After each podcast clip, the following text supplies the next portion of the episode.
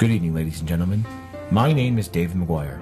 And I am Eric Brickmont. And I am Brian Moriarty. We're sorry to interrupt your podcast this evening, but we've come to you with a very important message. Are you tired of hearing the squeaking of our chairs? Are you tired of hearing a distant echo in the background? Are you tired of hearing my lips smack the moment before I talk? I know I am, but you know how we can fix that? We need help from you. You see, Rome was not built in a day, it was built over many months, and also with lots of money. And lots of marble. We don't actually need the marble. No, we don't need it. It'd be nice, but. Okay, let's just stick to things that we actually need. Okay, sorry. Okay, thank you. Anyways, if you feel like you want to help us with our squeaking chairs or massive echo and Brian's incessant lip smacking, please go to www.nerdonomy.com. Click on donate, where your money will go to helping our nerd cave thrive and helping Brian get over his speech impediment. And to go to our need for lots and lots of hot pockets. We must have the hot pockets. All right. Well, here we are again on another adventure, getting ready to. No, no, no, Brian, Brian, Brian, don't touch that! Don't, don't, no! Oh my god. Oh my god, Brian. Brian's dead. Hold on a minute. I have harmony. We're gonna regenerate you, buddy. Hold on one second.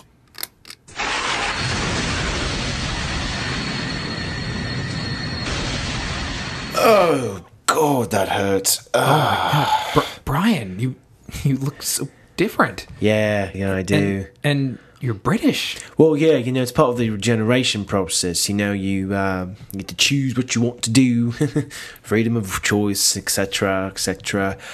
Oh man, Yeah. Uh, Yeah. So I guess my only question is. yeah, um, yeah, yeah. Ask anything you want. Remember, I know all about the universe. So um, why the mohawk? Oh, is it no 1997? Well, not anymore. We just left that timeline. We're going back to our regular timeline to record. Oh, Bollocks.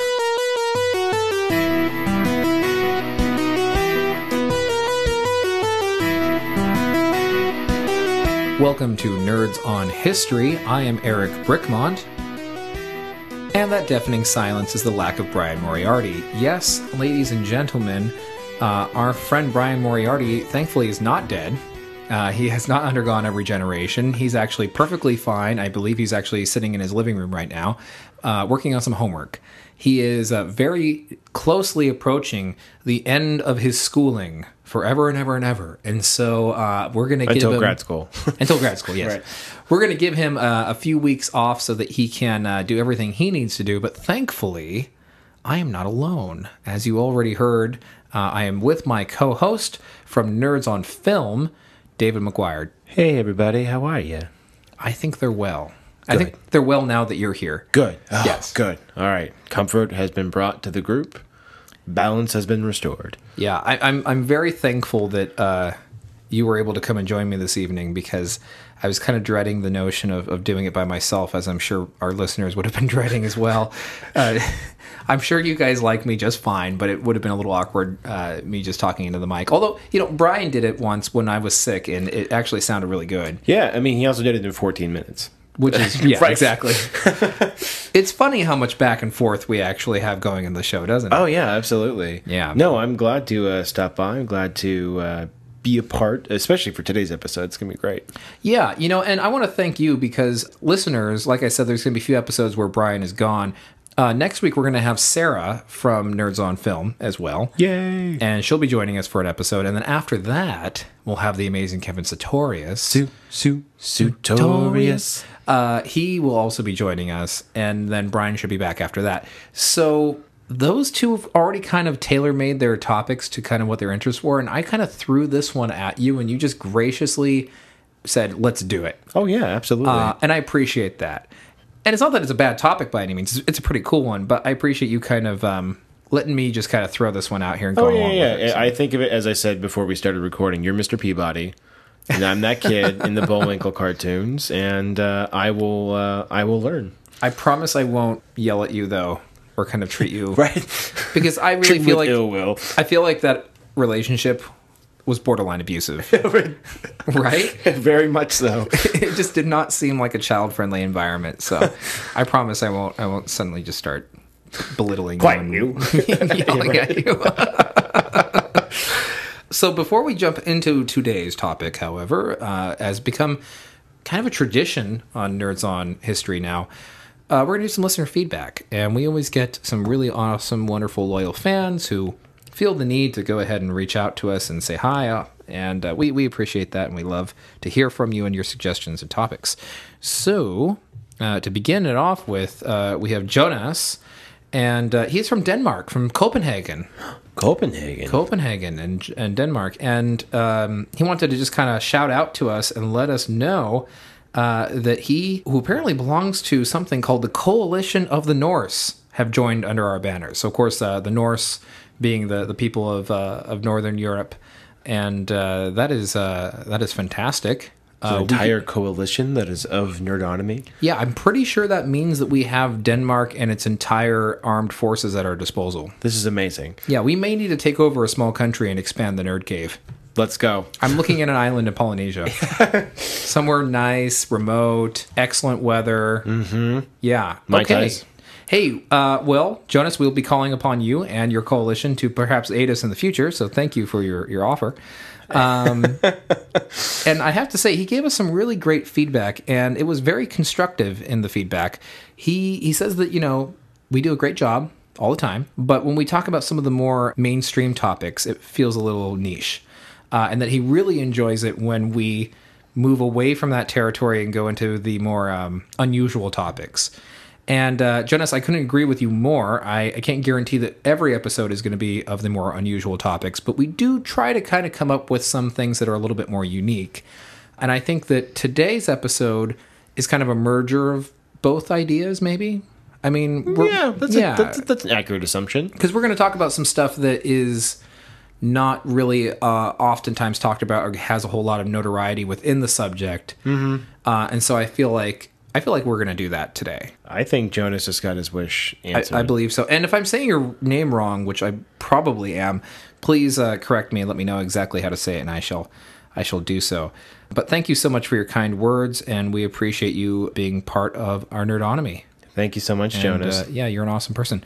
A couple other real quick feedback to get to. This one, uh, my bad on this one. I just kind of have to say, Ruh-roh. uh, I know, I you know, we, it's kind of a good my bad because we've been getting so much fan mail that I actually overlooked this one back in the beginning of April, uh, and so I just wanted to come out and say uh, uh, sorry. Which I already, I already sent an email. Actually, I felt so bad. I felt really bad. I'm like, I'm so sorry. I, I didn't mean to ignore you. But Bente from Norway, Okay. Again, apparently we're huge in like Scandinavian countries. I feel like we're like the British invasion. Like if we were to go to England or any sort of European country, someone's going to look at us and be like, oh, Nerdonomy! or they're going to have like the, the glasses tattooed on their chest or like on their wrist. And we're just going to be like, hey, look at that. A fa-. Uh, or, or the worst, worst or best, we'll be in the public restroom at like a, a, a local airport. And someone's going to be like, hey, you, you're on Nerdonomy, aren't you? Can like, I shake your hand? afterwards? Make sure there's plenty of Purell. I don't know. We're we're apparently pretty big. We get a lot of fan mail there, but hey, I ain't complaining. Thank you, Norway and Absolutely Denmark. not. Thank you, Nor- Thank you, Europe. yeah, we, we love you all. He just wanted to uh, to give us a shout out and say again he, he enjoys our episodes and had a suggestion for polar expeditions. And this is actually something I've been talking about with Brian, and I want to totally narrow this down and make this an awesome episode. I've been a huge mm-hmm. fan of the expeditions of like Shackleton, for example. Mm-hmm. Um, even though I am myself terrified to death of boats, uh-huh. I still do find you know those expeditions interesting. Well, because you're in a safety of your own home Right. on land. Yes. You're Not letting somebody else do it. Oh my god, I hate boats so much. I really do. It took me it took me 26 years to to go to Alcatraz. Wow. Yeah, because I love Alcatraz. I mean, I love history, right? And I would love to go to Alcatraz. And when I was there, it was fantastic. It was the 15 minute boat ride that I was terrified of. And I made my wife and I stay there until like the last boat was ready to go because I didn't want to get back on. It was such an awful experience. I hate boats so much. Oh my gosh. now I probably just like ostracize myself in the ears of all of our Northern European listeners, but I'm sorry. I just I don't know what it is. It's an irrational fear. Either that, or you just got yourself an offer to go on a boat, and they're going to help take that fear away from you. Yeah, I don't know if that's going to happen. right. okay, again, a bit off topic, but a great suggestion for a topic. It is something that we actually have on the docket and that we will be getting to. But that one I want to wait for Brian to get back to because he was uh, he wanted to be a part of that one. So Sure, sure. Anywho, he's got some other suggestions. We'll we'll throw those out in a little bit. He just emailed me back today, so thank you again, uh, Betty Benty. And our last piece of listener feedback. This comes from David, who very much enjoyed our episode on cryptids, which you, sir, Yes. were a part of. He had a real blast with it, and he was actually at Lake Ness, uh, Loch Ness, I should say, not that long ago, uh, and sent us some really hilarious pictures of him, and I believe it's uh, maybe his wife or girlfriend. I'm not quite sure. Could be his sister. I have no idea. But they uh, just having some fun time on the on the lake, and and very cool. He actually showed us a wake of a boat that I think was kind of like what I was talking about in terms of like, oh, hey, what's that emerging from the water? You know, Oh wow. and you could totally kind of make it out, right? You could you could assume that maybe this was something that was surfacing, and kind of got a hump. I know listeners, you can't see what I'm describing, but it's the lake. Oh yeah, he made his own photo. Yeah, exactly. And then uh, there's a fun one here. Look, uh, Nessie is real. Here's uh, I'm assuming the, the the woman that he was with encountering one of the statues at one of the local uh, gift shops or towns or whatever, and here he is being eaten by one of those statues. So, um, David from Atlanta Thank you so much for sending those photos. That's amazing. yeah, you you're an awesome guy. Thank you so much, and we appreciate your uh, your listening. And wonderful name, by the way. Yeah, it's yeah, beautiful. I wonder why you you're so fond of that. Don't know. Yeah, Don't don't, know. know. If only they knew your real name, Jeremiah. Oh, now the debt collectors are coming after me. All right. of course, that is that is that's not your real name. No, no, But- it's not. I don't know why I said that. I, you know, I do have to say, Uh-huh. David had a really awesome suggestion, and it totally got my mind working, and it kind of got the thing, you know, the creative juices flowing, and I thought, this has got to be our next episode. I can't avoid it. It's like ingrained in me. It's a part of me now. Now I got to do it. And he had suggested hearing more about, you know, Stonehenge and other giant okay. stone monolithic esque constructions. And I thought, you know what? Let's kind of talk about monoliths because they are extremely important. Right. And they're from around the world. And we can really do a lot with just that. But let's also talk about a few other really impressive stone structures and uh, maybe even a couple modern parallels or examples. And I thought, you know, hey, awesome we- idea. can let's start off with defining what is a monolith. So, monoliths in particular are Neolithic period stone constructs that are usually without too much of a defined shape, right? So they they've been worked, they've been created, but they're not as uh, as pristine in their shape as you find with you know, perhaps later stone constructs. Okay. And that's because of the limitation in the technology for carving them. You're in the Stone Age still. Right. So you haven't really developed metallurgy at this time. A lot of the uh, monoliths that we find come from in and around eight to six thousand BCE, and a bit later than that. Obviously, there are plenty of examples that continue all, all around and continue on later. But the really notable ones, like the really big constructs, like Stonehenge and what have you, mm-hmm. those are around 3000 BC. They come a little bit later, so they get bigger and bigger and more impressive. Um, but they're uh, they're not usually as finely worked as you find with examples like the pyramids of Egypt. Right. Okay, and you'll you'll find that many of them had a religious or uh, sacred purpose. They were oftentimes associated with burials or cremation sites, or also ancient uh, observatories. They were designed to really record the uh, the rising and setting of the sun on the summer and winter solstices, and also be used to, uh, in some cases, lay out the position of particular stellar bodies that were just very very bright in the night sky. And uh, you know, there's a lot of really very notable examples of this, like Stonehenge. Mm-hmm. That one is stands out in everybody's mind, right? When you're kind of talking about this. My Visa card actually has Stonehenge. Oh, as does it the, really? As the background image. Oh, yeah. that's funny. I mean, I remember as a kid having to make, you know, dioramas, models, and garbage like that.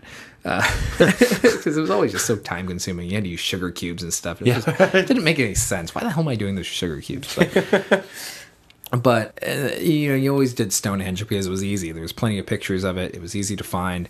And uh, tons of documentary films have been produced on the subject, and books galore, and all the different so called neo Druic cults and their involvement there. You always see it on the news, right? For every summer solstice, there's always some article in the news about a bunch of people went to Stonehenge and were dancing around and, you know, lighting fires and things like that, and people getting arrested.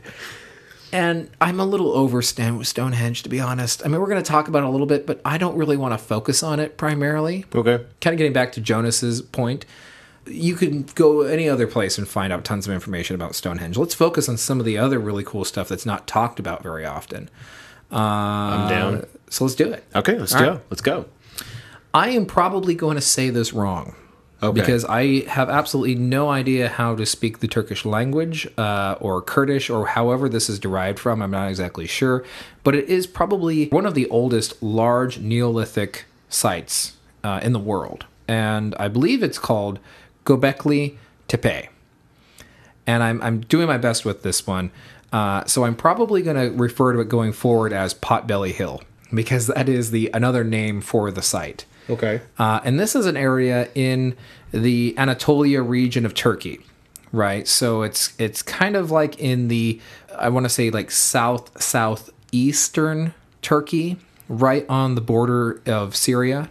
And there's a very large Kurdish population that's there. In fact, a Kurdish farmer was the one who really kind of stumbled across this discovery, and that was back in uh, well, it's been known about for a while, but the real uh, hardcore excavation that was started in the in the site was back in 1964. So you say when they knew about it for a while, was it that it was one of those landmarks that was originally there and spoken about in some sort of text, and then as time kind of progressed, it just kind of faded from existence? Yeah, it was kind of known of by the inhabitants of the local area, right? But it wasn't really excavated. It wasn't really well known. But it was a very uh, significant area. It was, it was known among the local communities there. And we've actually had a lot of work kind of done in the area, but some of the most significant work has really only been done recently from about 1994 on. And there have been some uh, archaeological excavations that kind of started with the initial survey of the area back in the 60s, and that was kind of a collaboration with Istanbul University and University of Chicago. Uh, University of Chicago has an amazing archaeological department that is just world renowned around the entire globe they have worked particularly in egypt. The chicago house in egypt is kind of where they all kind of get stationed and a lot of different universities house a lot of expeditions out of that area but such an amazing amazing organization and they have a beautiful museum that they help to participate with in, in chicago. But um, Oh wow, I was not aware of that. Oh yeah, absolutely incredible. They had helped out with that initial survey, but it wasn't until about 1994 when they really noticed the monolithic significance of the site. Mm-hmm. You know, they had seen it for what it was in an earlier Byzantine period, but they didn't understand what it was in its very, very ancient form in the in the Neolithic. And we're going back a pretty long way. You know, in archaeology, you always look at layers, and the further down you go, uh, the further back in history you go. Right. So we're talking in or around 9600 BCE is when that first real inhabitation of that area by Neolithic people was was going on. And it had a sacred connotation from the very beginning. It was a significant site for some sort of religious practices that were being performed, but we don't really know exactly what was going on. We know from the garbage that's been left around that there was a lot of cattle that was being slaughtered. And cattle at that period in history, anywhere in the world, was a luxury item. Animal husbandry, you know, the raising of animals for food, um, cultivating food, not really going on at that time. Hunter gathering was pretty much the staple of life. And these people still managed to to find you know wild cattle, kill them, and bring them in, and be able to uh, to use them to feast upon. And that shows some sort of real significance in the area that they went through all that trouble to bring this valuable food source to this location. Uh, you know, there was definitely something going on. And more so than anything, though, is the discovery of these monolithic structures. So these large stone T shaped slabs. So you'll have one kind of uh, worked piece of stone with another worked piece of stone placed on top of it that kind of hangs over the sides, right? So it emulates the shape of a T. And they were arranged in a circular fashion. Uh, if you imagine Stonehenge, you kind of right, that kind of talking about. semicircle. Yeah. Yeah, and at that site, they have unearthed so far four of these circular constructions with monolithic stones uh, making up the the circular portion of them. What's amazing is there's so much more. They believe there's between 16 and 20 additional stone circles, Oh my gosh. And it, that's that's huge. I mean, it's an enormous site. Yeah. The crazy- What's the what's like the the actual square footage? Does it say of how? So I believe they're approximately, you know, they're, they they vary, right? So they're anywhere from like 10 to 30 meters in diameter. So what is that? That's like um, anywhere from 20 to 60 feet, something like that, Wow. And there's or a little more than that, actually. Yeah. and they're speculating that there's a, another an additional 16, 16 to thirty extra circles. Mm-hmm. yeah. That's a lot of. It's That's a lot crazy. of area. Oh, I know. Yeah, I mean anywhere from I, I think like estimates are between 16 and 20, right? So I mean that that is huge. That is an enormous area, and uh, the pillars themselves are absolutely fascinating for the time period because they have engraved on them images of animals.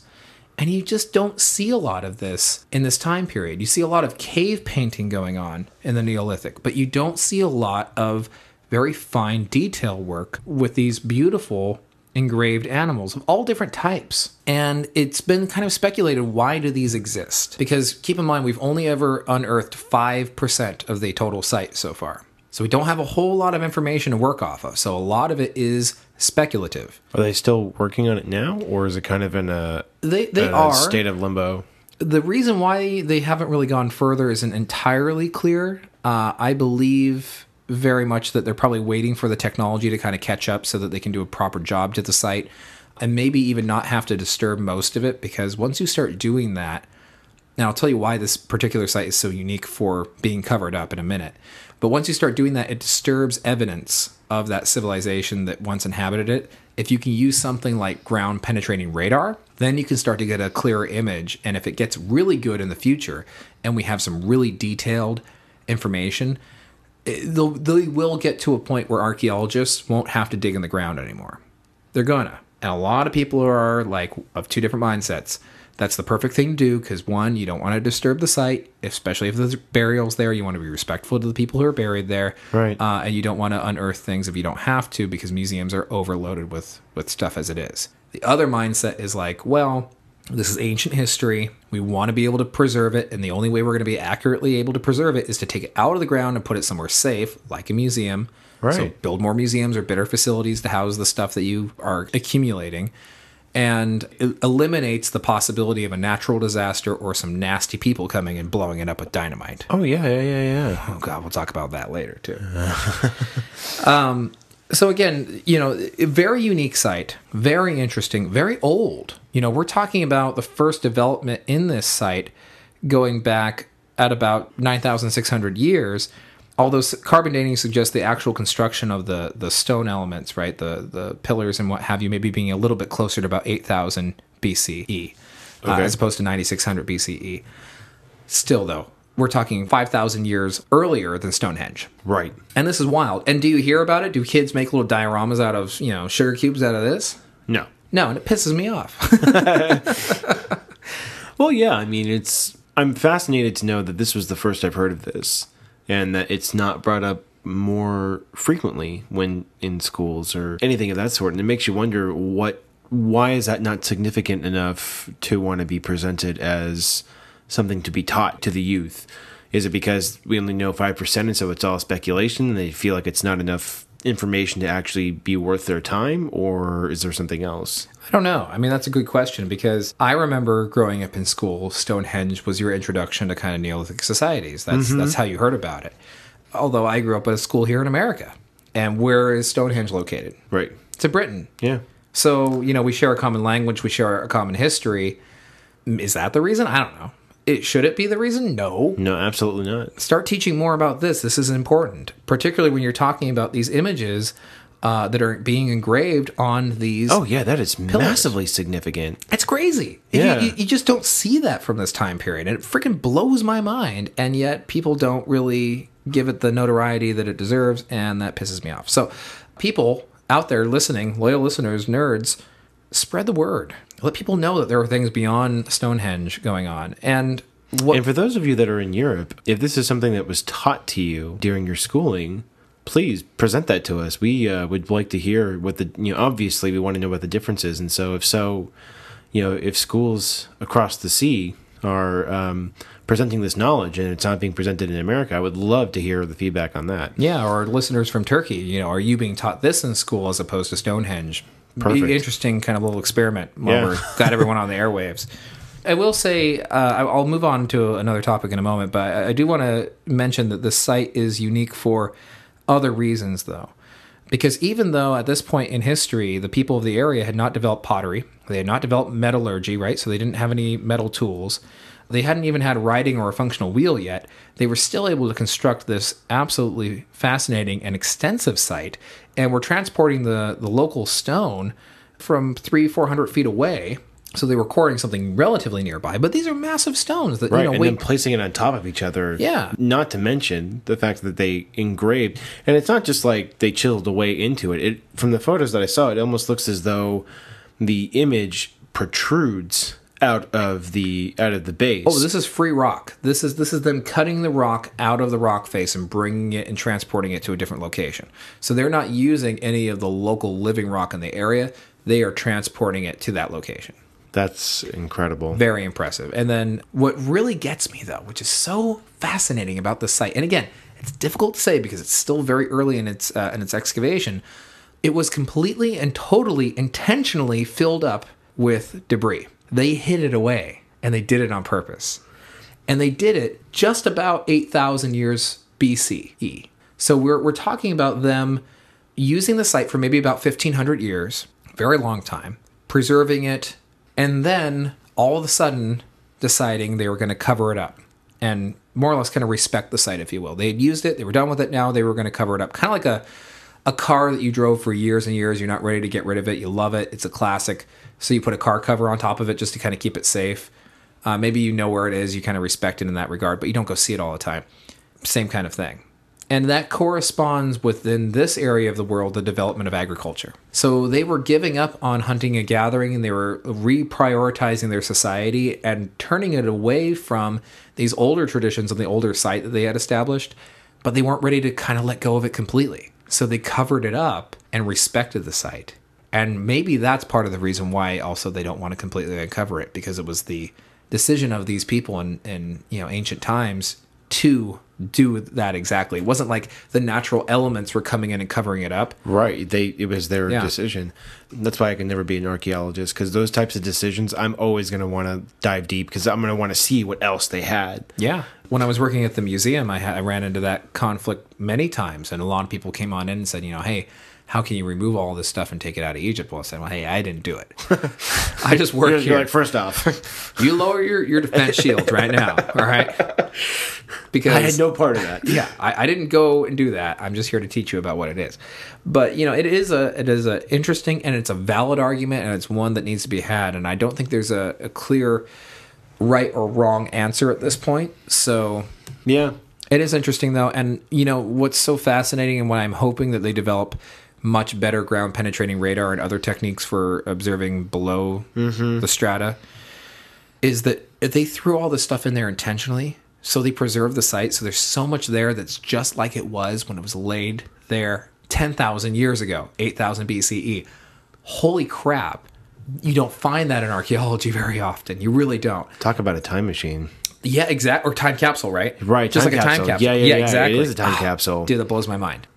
More to come, ladies and gentlemen. Now, I wouldn't be Eric Brickmont if I didn't tie it into Egypt somehow. Yeah. oh, listeners, if you're playing the home game, you just scored yourself some points there. Um, that was a very ambiguous clue, Eric. wasn't it? um, what I will say is that I'm not going to focus too much on Egypt and its classic history. I do actually want to focus on Egypt in its Neolithic history. And I'll, I'll say this what's the first image that comes to your mind when you think about Egypt as a country, as a whole? oh, uh, clearly the pyramids Okay. and the Sphinx. How about environmentally?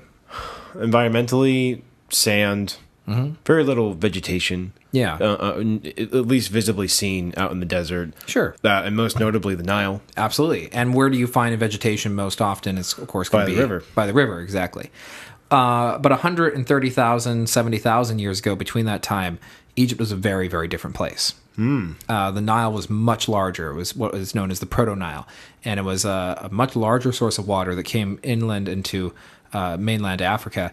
And the whole area itself was much, much more wet. And this is where we find some of our earliest ancestors, Homo sapiens, hanging out and developing hunter gatherer societies and living there for a really, really long time. So that to the point where, you know, much later on in the 10th millennia BCE, while the environment had now dramatically changed and was starting to become much, much more dry and hot, there were still a lot of these remnants of what was left over from that time period and you found that there were larger lakes at the time and there were larger oasis and what have you. And in one particular area, the Nabata Playa, you had a Neolithic group of people down near the very end of Egypt's extent and its modern border. So it's right on the border of Sudan and Egypt Okay. Uh, in the Nubian desert, and it's about 800 kilometers south of Cairo and about 100 kilometers west of Abu Simbel, which is on the river. Okay. So that kind of helps people figure out where this is. And it is, if you look at a picture of it, it looks a whole lot like Stonehenge. So there was a stone that was moved intentionally from the, the neighboring area.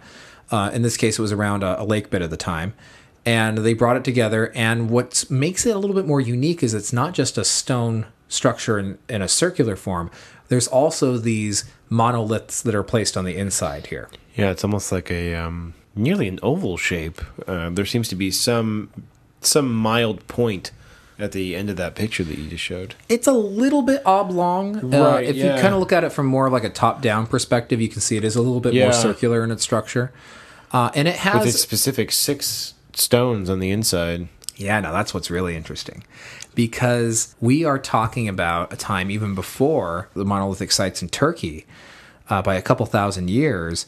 And we're already seeing indications of the very first observatory in history, in a sense. More, maybe more like a planetarium, truly more like a calendar.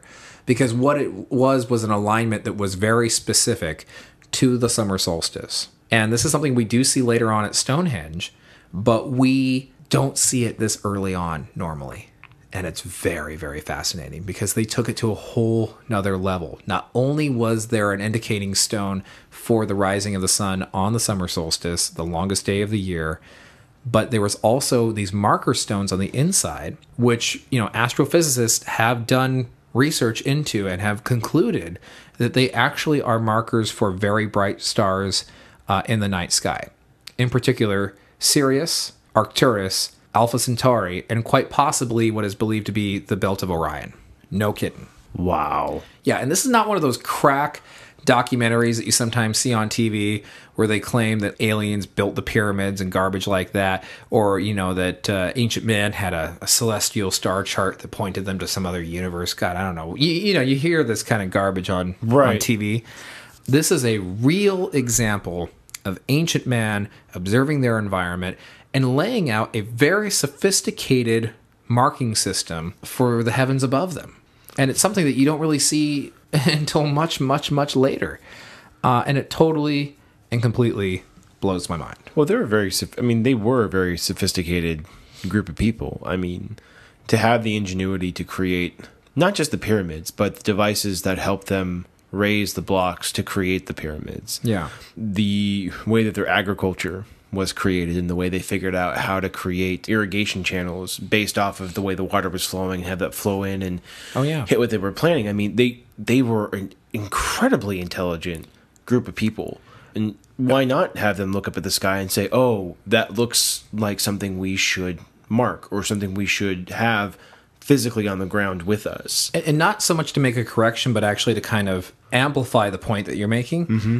What you're talking about in terms of development of pyramids and irrigation canals and nilometers and all the other cool stuff that they had, we're talking about classic Egypt first starting experimenting with that at around 3000 BCE. These guys These guys started way before that. And we're talking about the inhabitation of this particular area at around 10,000 BCE. We're talking about some of the first developments of the actual site in and around 8,000 BCE. And then you find the actual marking stones and things of that nature anywhere between 6 and 4,000 BCE. So they're still way outpacing classical Egypt. And it just blows my mind. It's cool. No, it's it's it's it is so awe inspiring because I think in this day and age, right, where technology has rapidly advanced, we find ourselves, man finds itself, society finds itself now having this idea that, you know, we have everything at our fingertips, Yeah. right? The iPads, the mm-hmm. phones, that we can develop anything we ever wanted and we can have everything just so readily available and for someone and for for a group of people who had literally nothing to be able to have that type of ingenuity and that type of mental thinking of being able to put celestial you know markings onto the ground that Yeah. correlates with what's going up in the sky and not having any real concept of what space or what those what those lights were up in the sky is just beyond amazing Yeah, you know, ancient man didn't need help to do this from aliens. It wasn't some way of signaling aliens. They were just very observant of the environment around them because they didn't have all the distractions that we have today. right You know, I mean- they weren't they weren't distracted by Kim Kardashian uh, doing God knows what, or what is it now? It's the teen moms or the new you Yeah. know tra- train wreck of society in the United States, yeah the showing the rest of the world just how how sophisticated we all are. Um, they built the iPhone and they have a show called 16 and Pregnant. So, Who now the, the stars of are going out and getting arrested for heroin and making sex tapes. Huzzah! well, that's how you get ahead in this world, man. Oh no, it's so depressing. I know, right? It makes you long for Neolithic society. I know. we just let's go back to the beginning, guys. Yeah, let's just let's just dial it back a little bit. Oh, that might need to be the title of the show. Dial it back. Let's a little dial bit. it back a little bit. Oh, I like that. Yeah, good one. So I, I, I won't spend too much more time on this. I do want to mention, just again to put it into perspective, we're talking about the inhabitation of this particular site in Egypt uh, at the Nabata Playa at around 10,000 to 8,000 BCE, kind of inhabiting and, and finding significance to the site. That expanding forward at about 6,000 to about 4,000 BCE with the, the first real construction and development in the site. And then these astronomical constructions being done in around, you know, 4,000 to 3,000 BCE and around in, in, in those times. 3,600 is more likely. Uh, so we're talking about something very, very impressive. And, you know, what a big surprise then that these type of people would eventually influence their uh, their later descendants in classical Egypt. Mm-hmm. You know, a perfect example that I can think of is the obelisk. We've talked a lot about pyramids. We had a whole episode. That was our first episode. Right. Uh, but the obelisks of Egypt are these beautiful and elegant constructions carved oftentimes out of granite, which is a very, very hard stone to work with. And uh, many of them are extremely tall.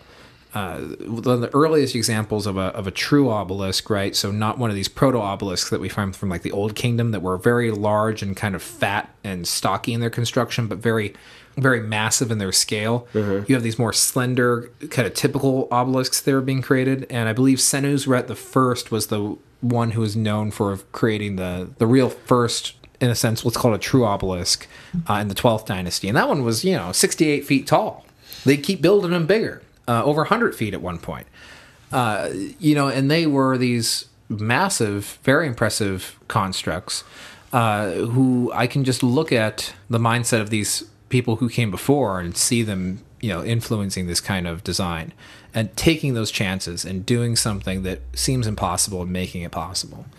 And I also see again the very observant nature of ancient man maybe being influenced to develop something like this based on the environment around them.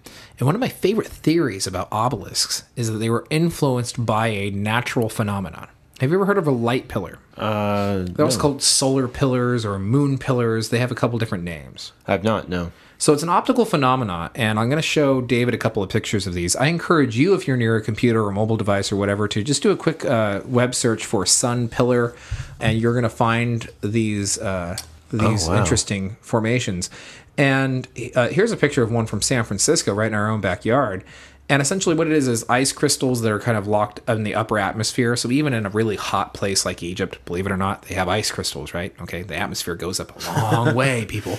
Um, and the way that the sun refracts the light within those crystals, like have you ever seen like a halo effect around a moon? Yeah. like a full moon. It's a it's a similar phenomena. I see. Uh, but it creates this really long cylindrical kind of uh, shape Okay. right in the sky and it looks like just a, a long pillar of light no surprise they call them sun pillars but this could very well have been an influence to the ancient egyptians who would have witnessed these and thought oh well that's rather nice let's just you know make that out of stone I just like looking at it all day. Okay, we'll just we'll just build one. and we're gonna put a little chair over here and you can just sit here and you can look at it all day How does that sound, Pharaoh? That sounds great. let's do it guys Really does, let's, just- guys. let's do it but you know these obelisks were always associated with solar deities whether they be the prominent solar deity of the time like whether it be ra or the aten depending on the time period they were always associated with the sun. And how do you associate a long cylinder like not cylinder because it's not rounded but a long pillar like that with the sun? It's a pretty good explanation. It makes sense. I'll buy it. it's one of my favorites. And even though we're kind of jumping around a little bit and kind of jumping more into the classic period i wanted to mention it. How do you feel about stonehenge? Do you want to, do we really need to talk about it Well, here's the thing. I know of its existence. Um, I know of what it represents as far as the solstice is concerned. Mm-hmm. I am in awe of the fact that they were able to get slabs of massive rock to a not only stand up in an erect fashion and not fall down, but also stack one on top of two of them to create that door effect. yeah But that's, I mean, my knowledge is pretty basic. i mean okay nothing s- deeper, nothing more. stonehenge is an interesting very interesting site very significant i'm not going to downplay its importance because it is very very important I, I just feel like it's been done Oh yeah, no, absolutely. death. I mean, when Capital One puts it on the back of a credit card, you know you've reached your peak. exactly right. so, uh, what I do want to, however, mention, uh, we'll talk about it a little bit, but what I really want to mention is not what you might expect. In fact, there's something to me even more interesting than the actual site itself, and that's currently located in the parking lot for the visitors at Stonehenge. It's really interesting. If you go to the parking lot in Stonehenge, and I'm talking like I've been there, I haven't, but I'm familiar with the site there are these large white dots that you might assume are like some sort of marking for like where the sewer is. So don't don't go there or what have you. You're gonna hit a sewage line. right. What they actually are are the indicators that there was and what they are covering over, which are these large uh, holes, these post holes that were dug out about 8,000 BCE, so about 10,000 years ago on the site, which indicates some of the earliest significance to this particular site for being a religious uh, of religious significance and uh, they held these posts that were probably about two and a half feet in diameter. So they were pretty significant. You know, they were essentially like tree trunks. In fact, some people speculate that they that's exactly what they were. They were just kind of worked down tree trunks, and they would uh, and they would put them in the hole, and that would be their their religious significant uh, markers. In fact, there was a lot of timber construction going on before there was ever stone structures erected at Stonehenge. There was a time when the whole circular structure itself was more or less made out of wood. Uh, and it didn't possess these really large megalithic structures in the center, kind of like we have now. But when you look at Stonehenge, you're only really seeing what's stuck in the middle. The exterior of Stonehenge, uh, the exterior circles around it are much more extensive. And when you look at a picture of Stonehenge in a kind of recreated form, which again, if you go to like just type in a web page recreated uh, Stonehenge image or something to that effect, you'll see Stonehenge as we kind of know it and love it in the middle, more or less.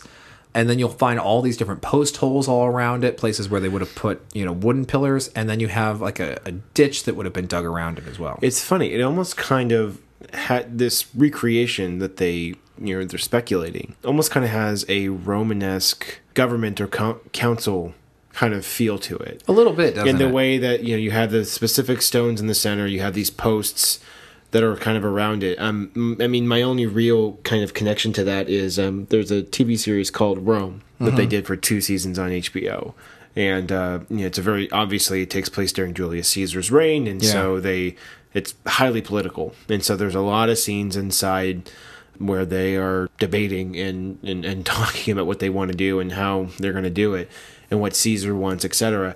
And it just it's very reminiscent of that where it's this large area where you can almost imagine that whoever was around in that area would either go for it for a religious ceremony or they would go for it to debate about what to do next with their culture or what to do next with their group and, and so Yeah. on and debate the, the great debates of, of that time. And you, you know that's a really good point. Is when you're building with stone, you're really building to impress.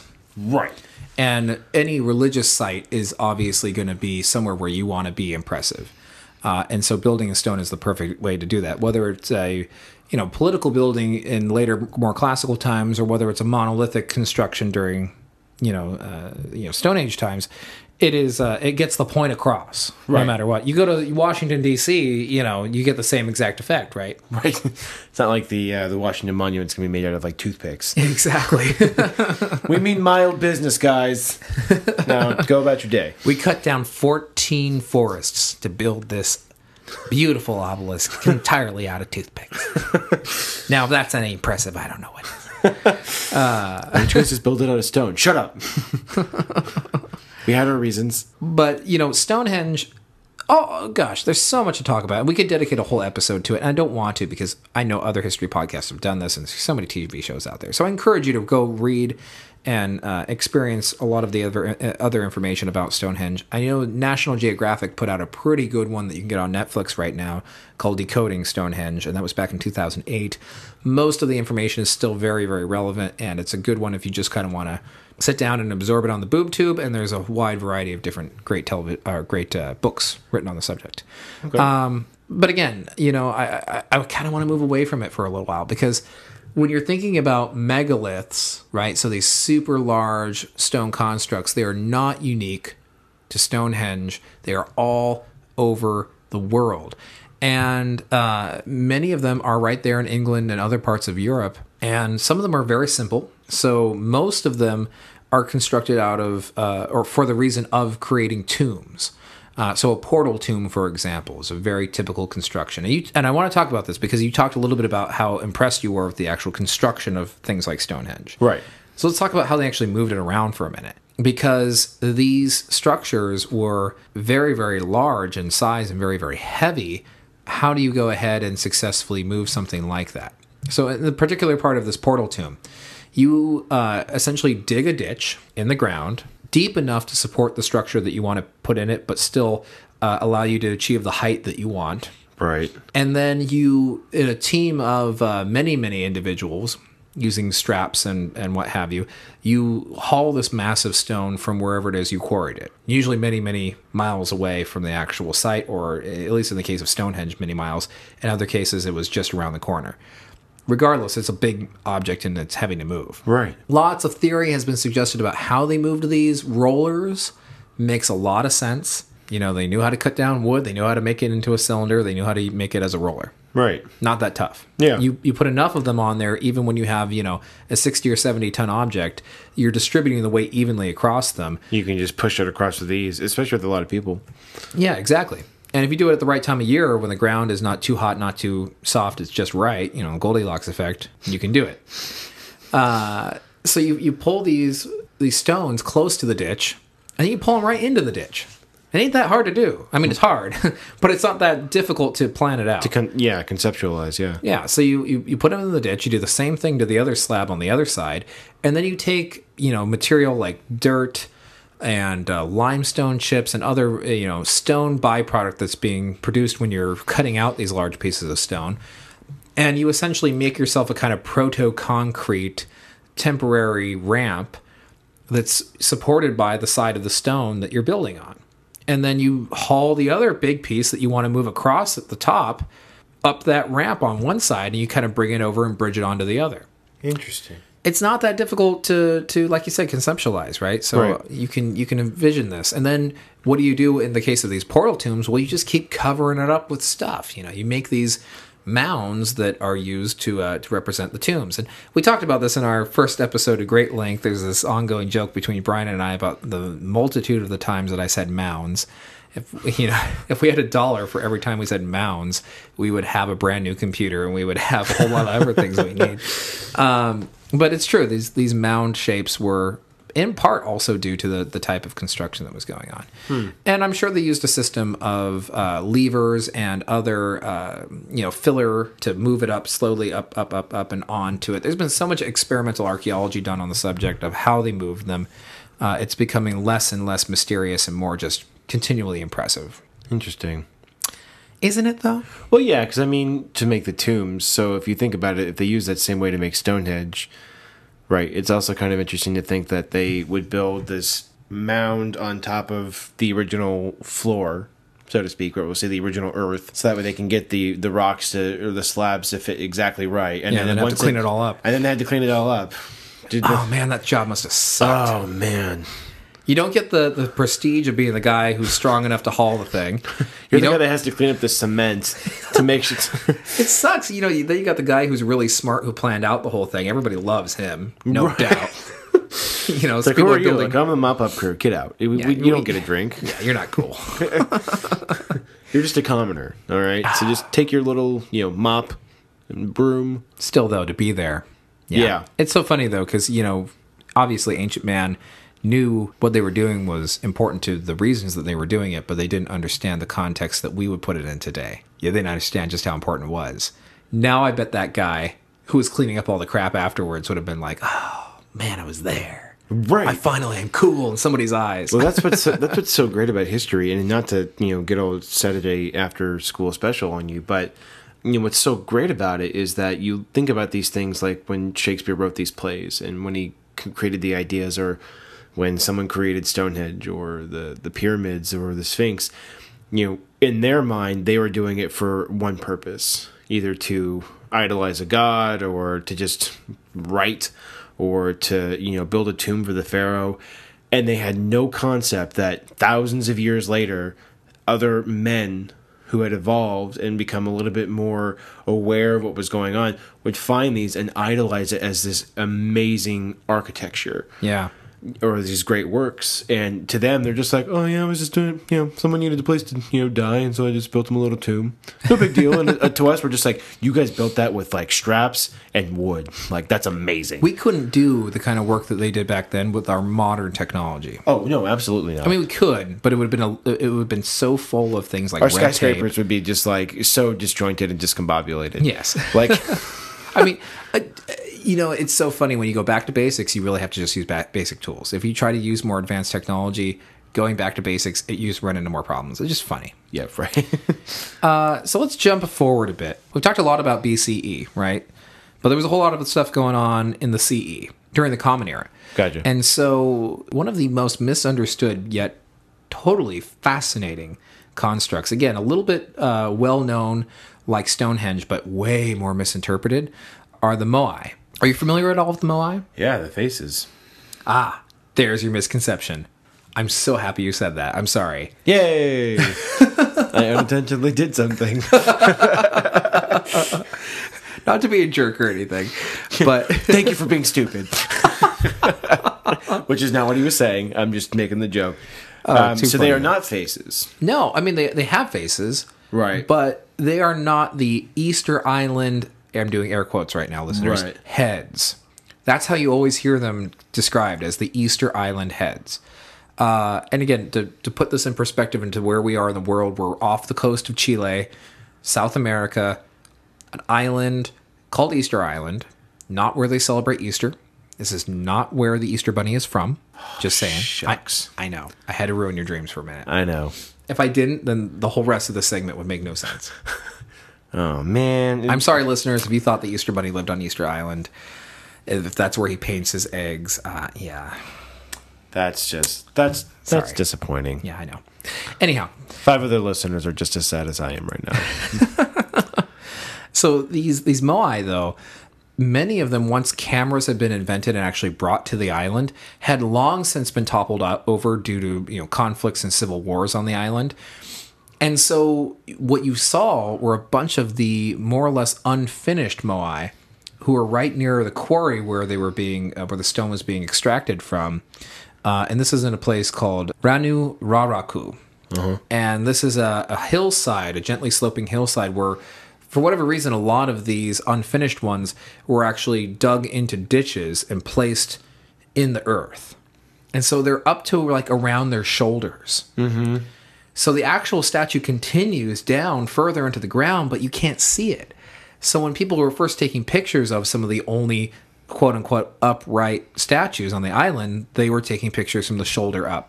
And so people had assumed once they brought it back that they were just heads, that they all looked like that, and that's where the misnomer gets attached to.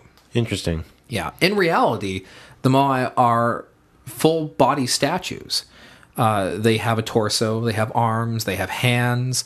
Uh, you don't really see feet terribly often. So they kind of more or less cut off at like where the knee would be, except for there's one Moai that has been found uh, in a kneeling pose, and then in that case, you can see feet behind the statue. But there were a lot of them. There's been about 887 of them found so far. And they have made quite a few efforts to actually bring them back to life, if you will. So take them, rebuild them onto uh, the the little stands that they sit on, and you know they're all facing towards the the ocean, uh, and they sit on uh, what are called ahu, where these these little um, kind of like a little pedestal, if you will, a really long one, and they all kind of stand next to each other. Hmm.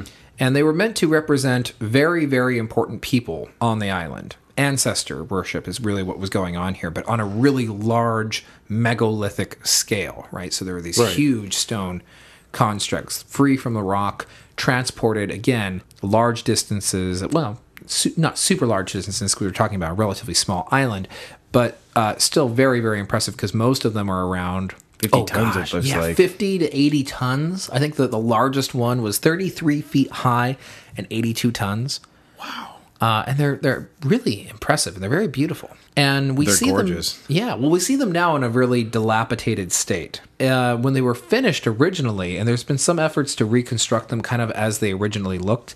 Uh, they had these beautiful eyes that were placed in because if you look at the eyes, you can see that they're inlaid. Right, they're sunken. They're sunken in, ready for some sort of other something to be laid on top of it. Yeah, so they constructed these massive eyes using coral, which was a, a white colored material available to them. And then in the center to create the pupils, oftentimes they used obsidian. And they made these really kind of impressive pictures. If you look uh, and do a re erected Moai search, so search for that in Google, re erected Moai, then you will see what they, they looked like when they were completed. And David, I'll show you a picture of one. Uh, and so you can see how striking the eyes are now, the way that they kind of stand out Oh wow, and they kind of look like they were they've got this little like um hat. Yeah like a little russian uh, winter cap. Yeah, they're wearing on their heads. Uh, and these are the the pukao and the pukao are almost always made out of volcanic rock uh, like a red scoria. And it was just really again striking within the contrast of the rest of the statue. Uh, super super cool. Most of these were constructed in a time period between about 1250 and 1500 CE. Uh, they were constructed by the Polynesian tribe that lived on this island, who had to travel great distances uh, in order to get to this island. But we all know that the Polynesians were, were experts at uh, long distance travel over, over the ocean. Really very impressive. Check them out online. I, I know the BBC put out a really great documentary not that long ago. Uh, I'm sure you could probably find it online. I think it actually airs on YouTube. You can you can watch it on there. And uh, to construct these beautiful statues, you know, all they had available to them was stone tools, and yet they made these fantastically intricate looking statues. Right, yeah. And that's what most of these people who were constructing the monuments we've talked about today had were stone tools. And stone actually works really good on statues. Stone on stone uh, produces some really uh, incredible results. yeah. So don't underestimate the power of stone. Stone is good stuff. It's interesting here that um, that there seems to be a speculation that the moai represent essential signs of leprosy in reversed, overcorrected form. You know, I read that too, and I thought that was really interesting. It's an interesting hypothesis. According to this hypothesis, the the existential shock ensued when viewing uh, each deformations of those body parts most important in social interaction face, hand, fingers, arms. Uh, may have provided the impetus to ritually undo such bodily ravages by carving unblemished moai.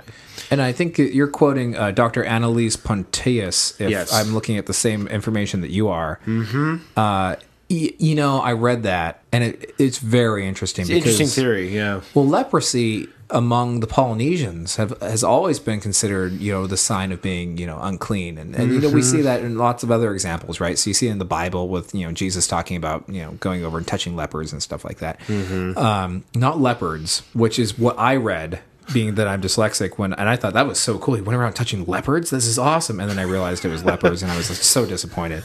Um, no, I like my version better. But you're quite right in that you know the the parts of the body that are oftentimes affected by leprosy that cause the need for amputating deformed limbs uh, is that deformation of the of the face, hands, fingers, and arms, and that's exactly what all of these moai have in a much more emphasized fashion. And when we're talking about you know ancestor worship, we're also talking about perceptions of the afterlife and the continuation of life altering effects into the afterlife. And so maybe this is a way of guaranteeing that these people of importance would never be casted down in society and, and be seen as lepers. Yeah. Very, very cool. Thank you for bringing that up. That's a that is a really interesting theory about them, and who knows uh, hundred percent, but it, it is pretty fascinating. Uh, and if you look at a map of Easter Island, you can see the Moai are all over the place. That their original places where they were uh, erected are all mostly, I should say, not all, mostly on the exterior of the island near the coast, and they were all designed to kind of look out onto the water, which is a highly uh, significant religious practice, whatever it was that originally influenced it. I don't know. I don't know if anyone knows, but a very, very uh, significant, sacred, intentional action there. Right. Uh, and, you know, not too far away, you also have something similar going on. And in this case, we're actually talking about heads. These are real heads. There ain't no doubt. There ain't no body under these guys. We're talking about the heads that the Olmec created. Uh, in this case, over in Central America, in the heartland of southwestern Mexico. So, putting that in the context of the of the time period, right? So, we're looking at around 1500 to 400 BC. And the Olmec fascinate me, perhaps more so than just about any other civilization in Mesoamerica. I know I just said that, but I, it just blows my mind. And when I was in Mexico City uh, visiting some family, I had an opportunity to visit the Museum of Anthropology. And I spent the entire day there, and I only made it through about, I don't know, 30 or 40% of the actual exhibit. I mean, it, it is a massive place. And the Olmec exhibit was so captivating to me. And they actually have two of these colossal Olmec heads. And they just blow your mind in terms of the scale. These guys are huge. Some of them are actually as much as, you know, around 50 tons. They're really, really big. And they are uh, impressive in the fact that they actually had to transport them from the area that they were quarrying them, which was like 80 miles away through the jungle. It's nuts, man. It's totally nuts. That's it's almost inconceivable to think how you could transport 80 tons by itself Yeah. is a task through a heavily forested area even more impressive Yeah, and you know, um, a lot of people say that they they probably waited for very particular times in the year where they could take advantage of the rivers and have them wide enough that they could build a barge large enough to support a structure that large. Some people say, ah, I don't think so. That sounds kind of crazy. I don't know if it would ever work. It would probably just sink right away. Other people think, yeah, it makes most sense on how they're going to get it around. But we do know that they also had a lot of other constructions going on besides this, including pyramids uh, and and other things, you know, like roads and, and things of that nature. And so I think that building out, you know, things like causeways and other artificial constructions to help in their transportation and movement also makes a lot of sense. In addition to probably using some sort of river travel, because you know the people of Mesoamerica were very skilled on the river. That's one of the ways that they were able to get around quickly. And uh, these heads are believed to represent the uh, the the rulers of the Olmec. They're uh, they're kings, and many times they are grouped together in certain locations within the Olmec uh, heartland. There's about four of these locations where there's a large, large concentration of them. Uh, I believe there's about 17 that have been discovered thus far, and they uh, they are kind of grouped together in what we think are more kind of like dynasties, if you will. And perhaps they represent family groupings of the Olmec leaders even though the Olmec were the first of the Mesoamericans to develop a written language and pottery and many other advances of the time, we don't see any written record that 100% explains who these people are. We don't have names, for example, en- engraved on them like you would in Egypt with obelisks that had the pharaoh's cartouche, you know, engraved right in right right right right we don't see the same practice with the Olmecs. So again, this is kind of guessing, but based on their faces being very round and kind of fleshy and meaty, they probably were representing people who had, you know, more than enough to eat Yeah. who were the rich people, obviously. Yeah, um, and they had massive uh, headdresses engraved onto the heads themselves, and those usually denote some form of importance. And let's not forget the the technological, economic, and organizational feat that went into creating all, all of these. You're not going to just have some random Joe Schmo, you know, who, who's going to have one of these made up, right? just see like in just the back of his hat, and just what is that? Oh, this is something I'm working on. you know, thought I'd just uh, give it a shot, see if people like it or not. Like, you know, what do you guys think? I don't know, Joe. Looks uh, looks a little weird. People are talking. People want you to go to the middle of town, and uh, we're just gonna have to. You're, you're the next sacrifice. We're sorry. Damn. Try to do something new, something cool. End up getting sacrificed on an altar. What I will say though is that these guys are, are extremely impressive, and we haven't really known much about them uh, up until just around 80 years ago with uh, Matthew Stirling and the work that he did starting in 1938 uh, to bring these to life. And Well, what's uh, so fascinating with everything we've talked about tonight is that somebody in that group came up with this concept of wanting to do this, whether it be the obel- the um, the obelisk or whether it be the the heads of of Olmec. Um, it's just this this concept came into their head, and whatever drove their uh, their need and want to, to be able to construct this project that's never going to be really unearthed. That's always going to be kind of lost in history. But um, just the fact that this idea even struck a chord with them and it resonated so much that they wanted to continue and actually pursue and see through, especially with the Easter Island uh, Moai. I'm sorry, am I pronouncing that correctly? The Moai. The Moai. Moai. I mean, it's just it's just so fascinating that you know they would be willing to go through all of these different things. You know, like with especially with the Olmec heads, right? Eighty miles away was the quarry in which held the stone that they had to use. So suffice it to say, it probably was, or at least the, the best guess is that whoever had the concept to be able to construct these heads also thought, how am I going to get it back here? Oh, let's construct a road that we can use as our pathway from point A to point B. Yeah, all, all temporary constructions, all built just to achieve this. And that's the thing that a lot of people always forget about. You know, when we talk about like the Great Pyramid, for example, when they were constructing that, it's believed that they most likely used a large, a very large, massive earthen ramp, kind of like how they moved around a lot of the megaliths. Um, but this is something that like wrapped around the side of the pyramid, you know, going up hundreds of feet, a huge project. It was probably on scale with the actual pyramid building itself. Yeah.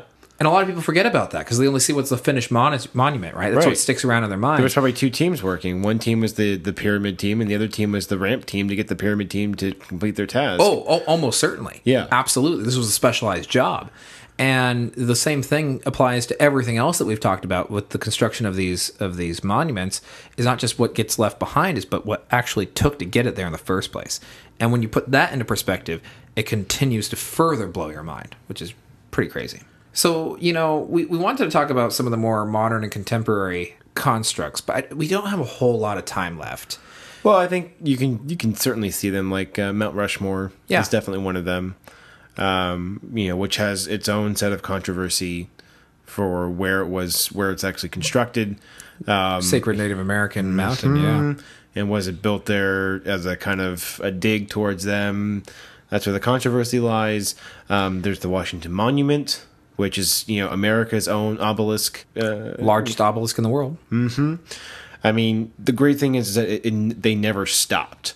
Yeah. it wasn't like the ancient world everyone did it and then as soon as modern man walked around they were like ah we're just going to make skyscrapers i mean you could even argue that you know the skyscrapers that we've built are a modern version of these uh, monoliths because they were they are a symbol i mean most famously the twin towers Yeah. you know i mean for what for what they were what they stood for i mean they were near the tallest buildings in america if not the world I think they were the Um, tallest buildings in America, unless the Sears uh, Sears Tower. I think the Sears larger. Tower beat them by like seven feet, and that was just because of the radio antenna that they had. Oh, yeah, I hate it when they do that. It's yeah, so stupid. it's stupid. Should never count Yeah, that. yeah.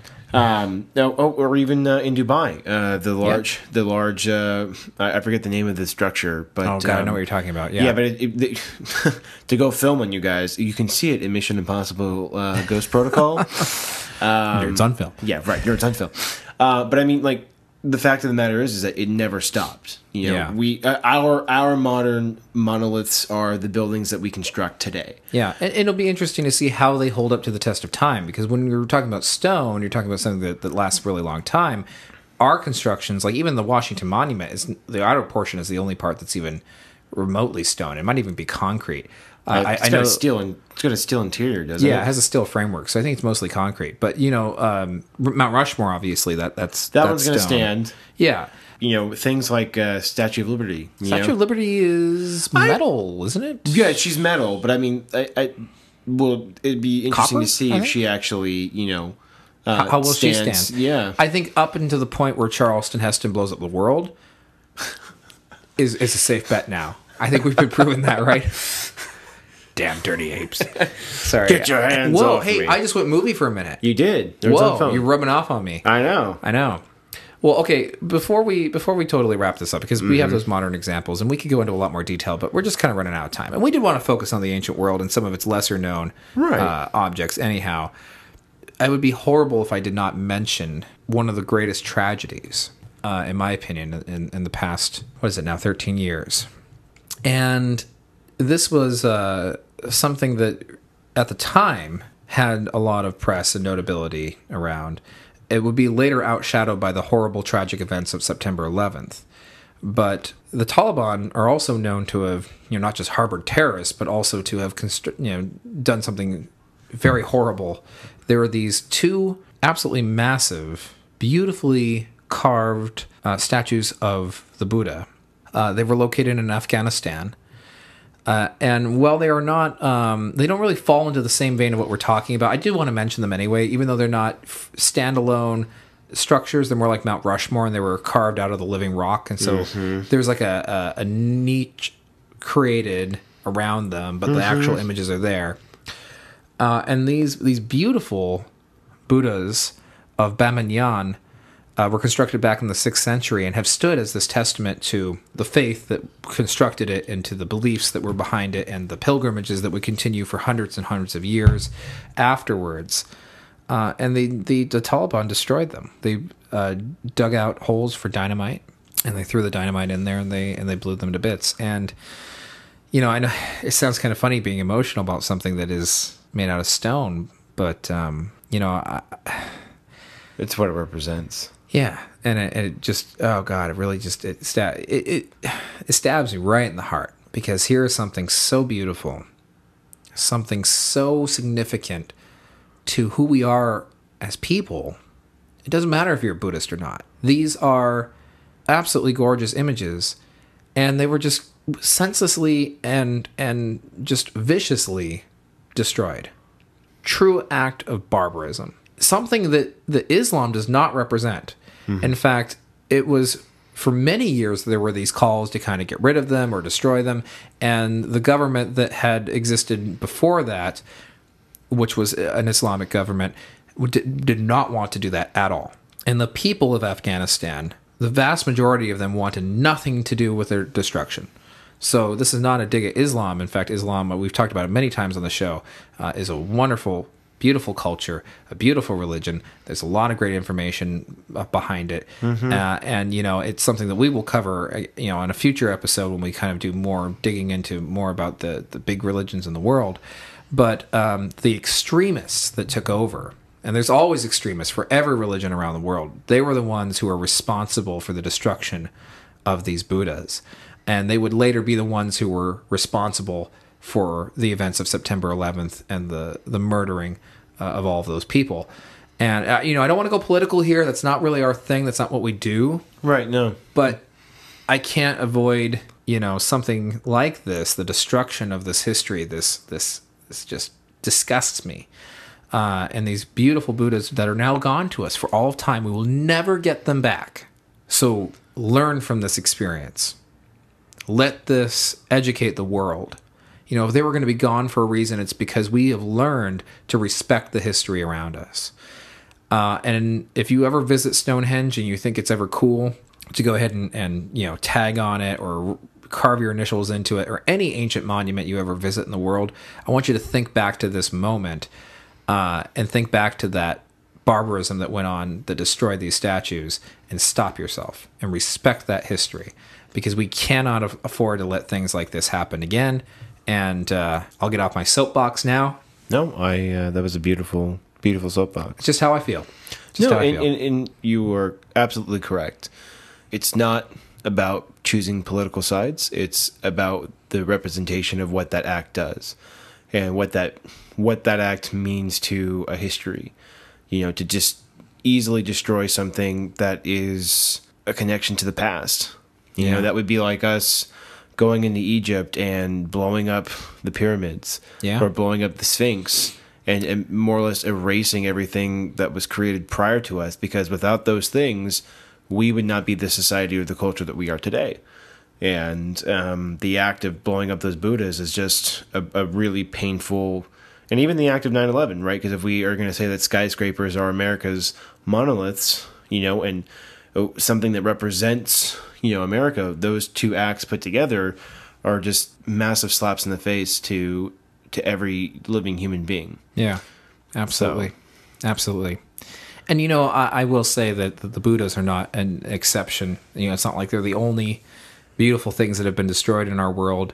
Uh, they're not the only historical monuments that have been torn down and destroyed. That we could do a whole episode on on that alone. But they are the most recent example of this on a large scale. Uh, that is something that we need to learn from. Agreed. Uh, David, thank you. Yeah. Thank you very much for coming on the show today. I know we kind of ended it on a little bit of a uh, sad Serious. tone, very Yeah, serious, on a tone. serious note. Yeah, but I found your input today to be absolutely invaluable. Thank you so much for coming and joining me. You were a fantastic uh, fill-in for Brian, as you always are, because you've been on the show before. you know, it's not like you know we're just on the it's show a couple first weeks time ago. you and I. First time Oh, solo, solo, though. yeah. yeah, and it was a cool experience. Yeah, it Um, was. And uh, I'm glad that Brian is taking some time off to finish his school because it also gives me an opportunity to kind of have these neat experiences. And I'm looking forward to working with Sarah one on one and also working with Kevin one on one. That's gonna be fun. Of course, we've all been on the show before, but it's it, it is kind of a different dynamic Mm-hmm. when it's just the two of us. Right, because when it's the three of us, or when it's you and Brian and then the guest, Yeah. right, you and Brian already have a relationship established, Right. Juxtaposed to you know your guest, right now it's a completely different ballgame because now that relationship has to translate to you and this person who's filling in. But you know, I think it's because we are such a close, tight knit group Oh, that yeah. it's just Well, we're all family, you know. We Yeah. all, we all come to each other's recordings anyway, so well now that we have the oh, damn it. Well, now a f***ing water bottle Yeah, no, right. Well, now that we have the cool, nifty new cave, now now it's you know it's like it's literally the treehouse I never had. So now it's like the home away from home. So if things get going rough, I'm just like, yeah, F it. I'm just gonna come on into the cave and hang out. Yeah. And it, it uh, it's been so much fun putting this together, but my back is freaking killing me, man. Yeah. this carpet. So, uh, listeners, I installed the carpet last night. I just wanted to get it done, so I just did it myself. Everyone was, you know, offering and more than willing to help. So don't don't be thinking like, uh, you know, nobody, people leaving me to do it all. But I just wanted to get it done and over with, and uh, this carpet damn near killed me. I think once we get more wall hangings, we will uh, certainly take photos and Yeah. uh, post onto the website. once we once we fully nerdified it and gotten the chair that we want to get in here, the extra chairs that we want to get in here, and then uh, as soon as we have the special light for the special door, we're not telling you what kind of door it is yet. It's gonna be amazing. Oh, it's pretty much already done, but uh, we can't wait to make the final touch and then show it to you. Then I think, yeah, we'll definitely have pictures and then you folks will be able to, to see it. However, if you'd like to help make all of this possible, you can be uh, just like some of the individuals who have already contributed to Nerdonomy by heading over to our website and clicking on the donation button that we have set up there. And all the proceeds that you uh, contribute to us will go to Nerdonomy uh, proper and, and getting everything taken care of. So things like equipment. We are looking to have a dedicated computer because right now we're just kind of doing this on each other's laptops, and it can sometimes be uh, a little bit tricky. Uh, and so, uh, having a dedicated computer with all the configurations and settings set up on it would be a huge help to us. Uh, it is summer, and the Nerd Cave sometimes gets a little bit warm, so it'd be nice to be able to have an AC unit installed in here. we would love to have one of those. Uh, in addition to expanding our merchandising, which is hopefully going to generate uh, Nerdonomy again more sustaining revenue so that we can continue to do awesome things and bring you guys awesome recordings. So again, we need stuff for like sound dampening and other uh, equipment for all of those purposes. We will not take your money and we will not take it to Vegas and go, you know, spin it in a slot machine. We're just uh, trying to support ourselves because right now we've all been doing it out of pocket. Exactly. So I want to thank all the folks who've uh, contributed already. Hillary and Patricia, thank you very much for your very generous donations. And also, I want to thank. Uh, I know we got an email. I'm not quite sure if it's Jeremy or Lee who we're thanking here. I have Or Jeremy. leave or something. Yeah. yeah, I have Jeremy on, on my list here. But uh, if we get your name wrong, please let us know. I'm sorry about that. But he donated five dollars and forty two cents, A very specific number. which makes me so happy. Uh, 42 cents because of his love for Hitchhiker, uh, Hitchhiker's Guide to the Galaxy. dude i am a huge huge adams fan i love the entire hitchhiker series uh, eternal uh, tea time of the soul another really great one you just made my day thank you so much And then uh, $5 because he is a college student, um, which is beyond generous. We thank you so much for oh that. five dollars is extremely generous and we appreciate that if every one of our listeners gave us one dollar we would have enough to mention all of those things that we talked about just boom instantly. Exactly. so thank you so much uh, to everybody and we hope that uh, if you have an opportunity you can uh, dig into your pockets a little bit and help us out here at Nerdonomy. We uh, we'd appreciate it. We thank you in advance. David, again, thank you so much. It's been a pleasure. Uh, where can we reach you, David? Of course, you can always email us at uh, our feedback station at www.nerdonomy.com. Uh, everybody gets it. Or if you want to personally follow me on Twitter, I am at David C. McGuire. Um, I'm using that more actively now, so uh, you can actually you know follow that and actually have uh, decent updates. Cool. I am at the Brickmont. I have absolutely no idea if I'm following or not these days. I think I update every once in a while, but I would still love to to be followed, uh, and uh, I'll follow you back as well. So thank you again, listeners. Um, we will be back next week with guest host Sarah Ashley, and uh, in honor of Brian, join us next week. Same nerd place, same nerd channel. This is Eric Brickmont, This is Dave McGuire. and thank you very much. Good night.